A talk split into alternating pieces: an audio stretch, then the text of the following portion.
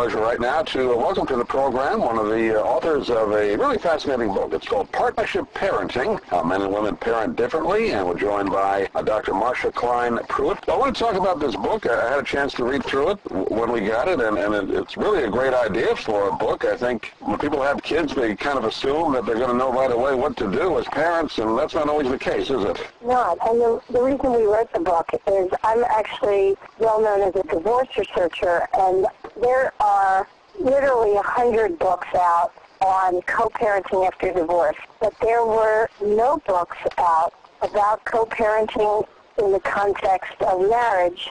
There's a little bit written about what when infants are born, but nothing about as children are growing up, and that's where so much of co-parenting happens. And so it was really interesting that that was absent and we thought we'd better fill that gap. Well, I think the only way that you would know any parenting tips is from your parents, and that's how it's passed down, unless you have some kind of guideline. And then hopefully, if your parents were good ones, you'll, you'll have good guidelines. But uh, in many cases, that's not always true, and, and bad things pass on from generation to generation. Uh, have you found that in your research?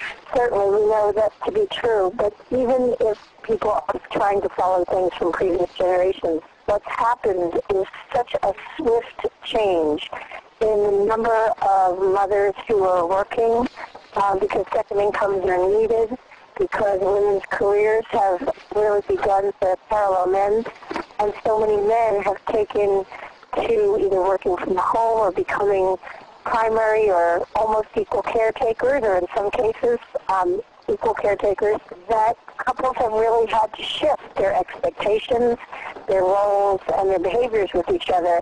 And whenever there's that kind of rapid social change, there winds up being a period of uncertainty about how people should behave and a disappointment about what people expected. And that's what we're seeing in marriage, that study after study shows us that when couples have their first child, their satisfaction in the marriage begins going down and keeps slipping all the way through that childhood. The roles are different now than traditionally years ago. My parents are fortunate that my dad had a you know traditional nine to five kind of job, but my mom stayed home, and I guess that type of, of family uh, upbringing is just going away. I mean, there's no such thing as really the nine to five work uh, job anymore. It's going it's going down, so both parents have to work. Uh, it kind of changes the whole roles of parenting, doesn't it? It does, and even when parents aren't working all the time, the, the kinds of work hours, schedules, as you implied are so different today.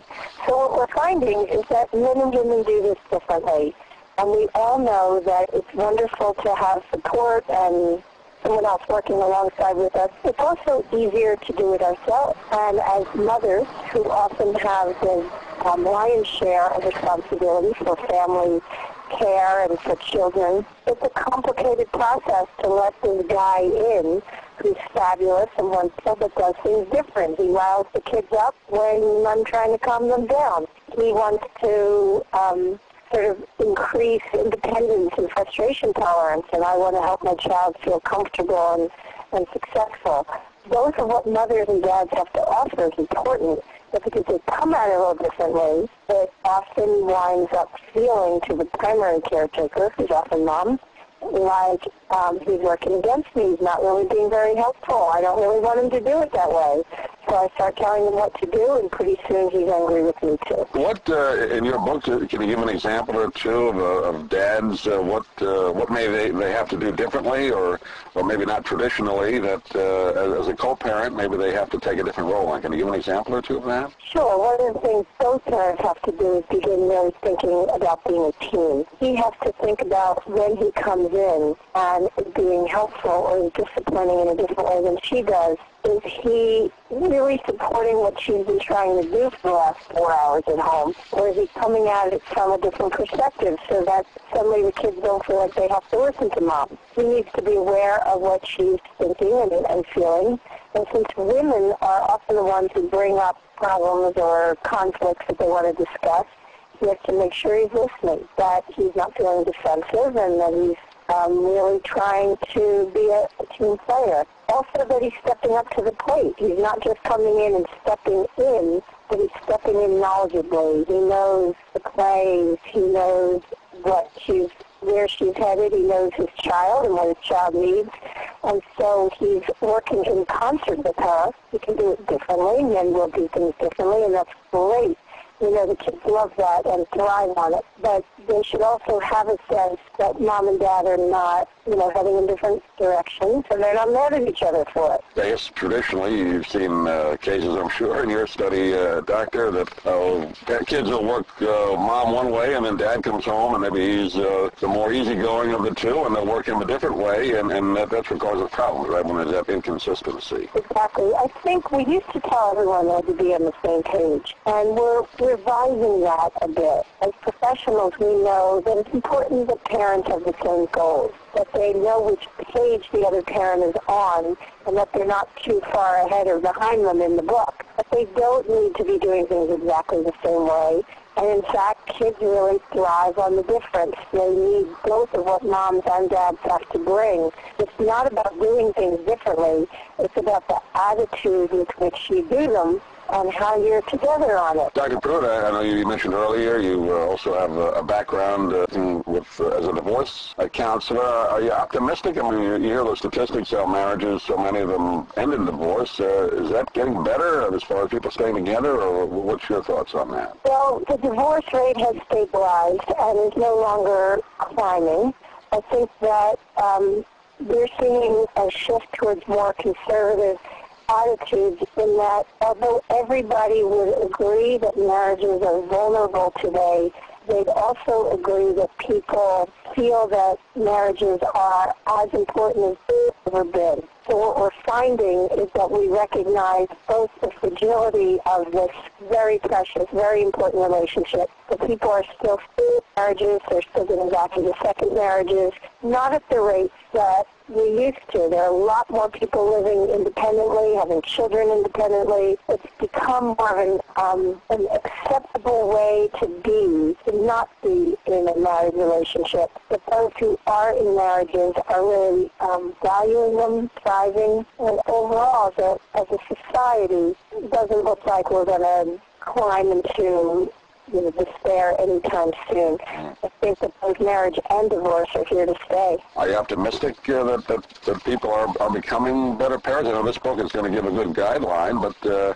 from your studies, uh, are, are people paying more attention to, to better parenting now? Especially since well, parents have to work more. I guess they, you know they have to really make a dedication to focus more on parenting, don't they? People are aware, especially middle-class parents, are, are quite aware of what it takes to parent. One of the things our book does offer many examples, lists, activities, um, little tests to help you think for yourself, am I being a team player? If I'm mom, am I monopolizing or, or dominating the way my children are being raised? If I'm dad, am I stepping up to the plate? If we're in this together, are we really thinking about our children's safety, our children's involvement in music, sports, computers, their child's social life, their early foray into education. Are we doing this the best way we can? And our very last chapter is actually about preventing divorce. It's about how you keep your marriage and your parenting alive and playful and growing throughout your children's young years so that you don't turn around and start thinking about how we have to do this together after the marriage is broken down, but you keep it as the strong center of the relationship. You have a website, Doctor, if you, if you want to have one, a personal one, or just to direct people to the book if they want to get more information on it. Do you have one? Um, they can go to marciapruitt.com or carlpruitt.com, and they can also go and get the book on Amazon or in most local bookstores. Great. Partnership Parenting is the name of the book. We've been talking with Dr. Marsha Kline Pruett. And Dr. Pruett, appreciate you joining us today. And uh, next time you're in Sarasota, please look us up. We'd love to meet you in studio someday. We would love to do that. Thank you, Doug.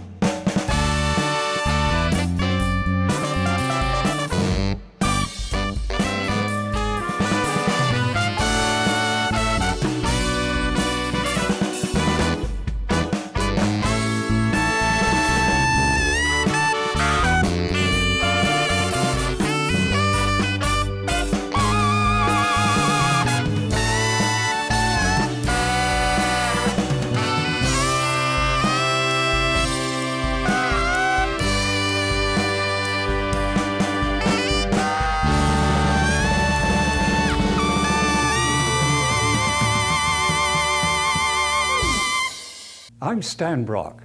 30 years ago, I formed Remote Area Medical to help people overseas. But then we found generations of families in America isolated by poverty from the health care they need. Together, we can take dental, vision, and medical help to a million adults and their kids, right here at home in the United States of America.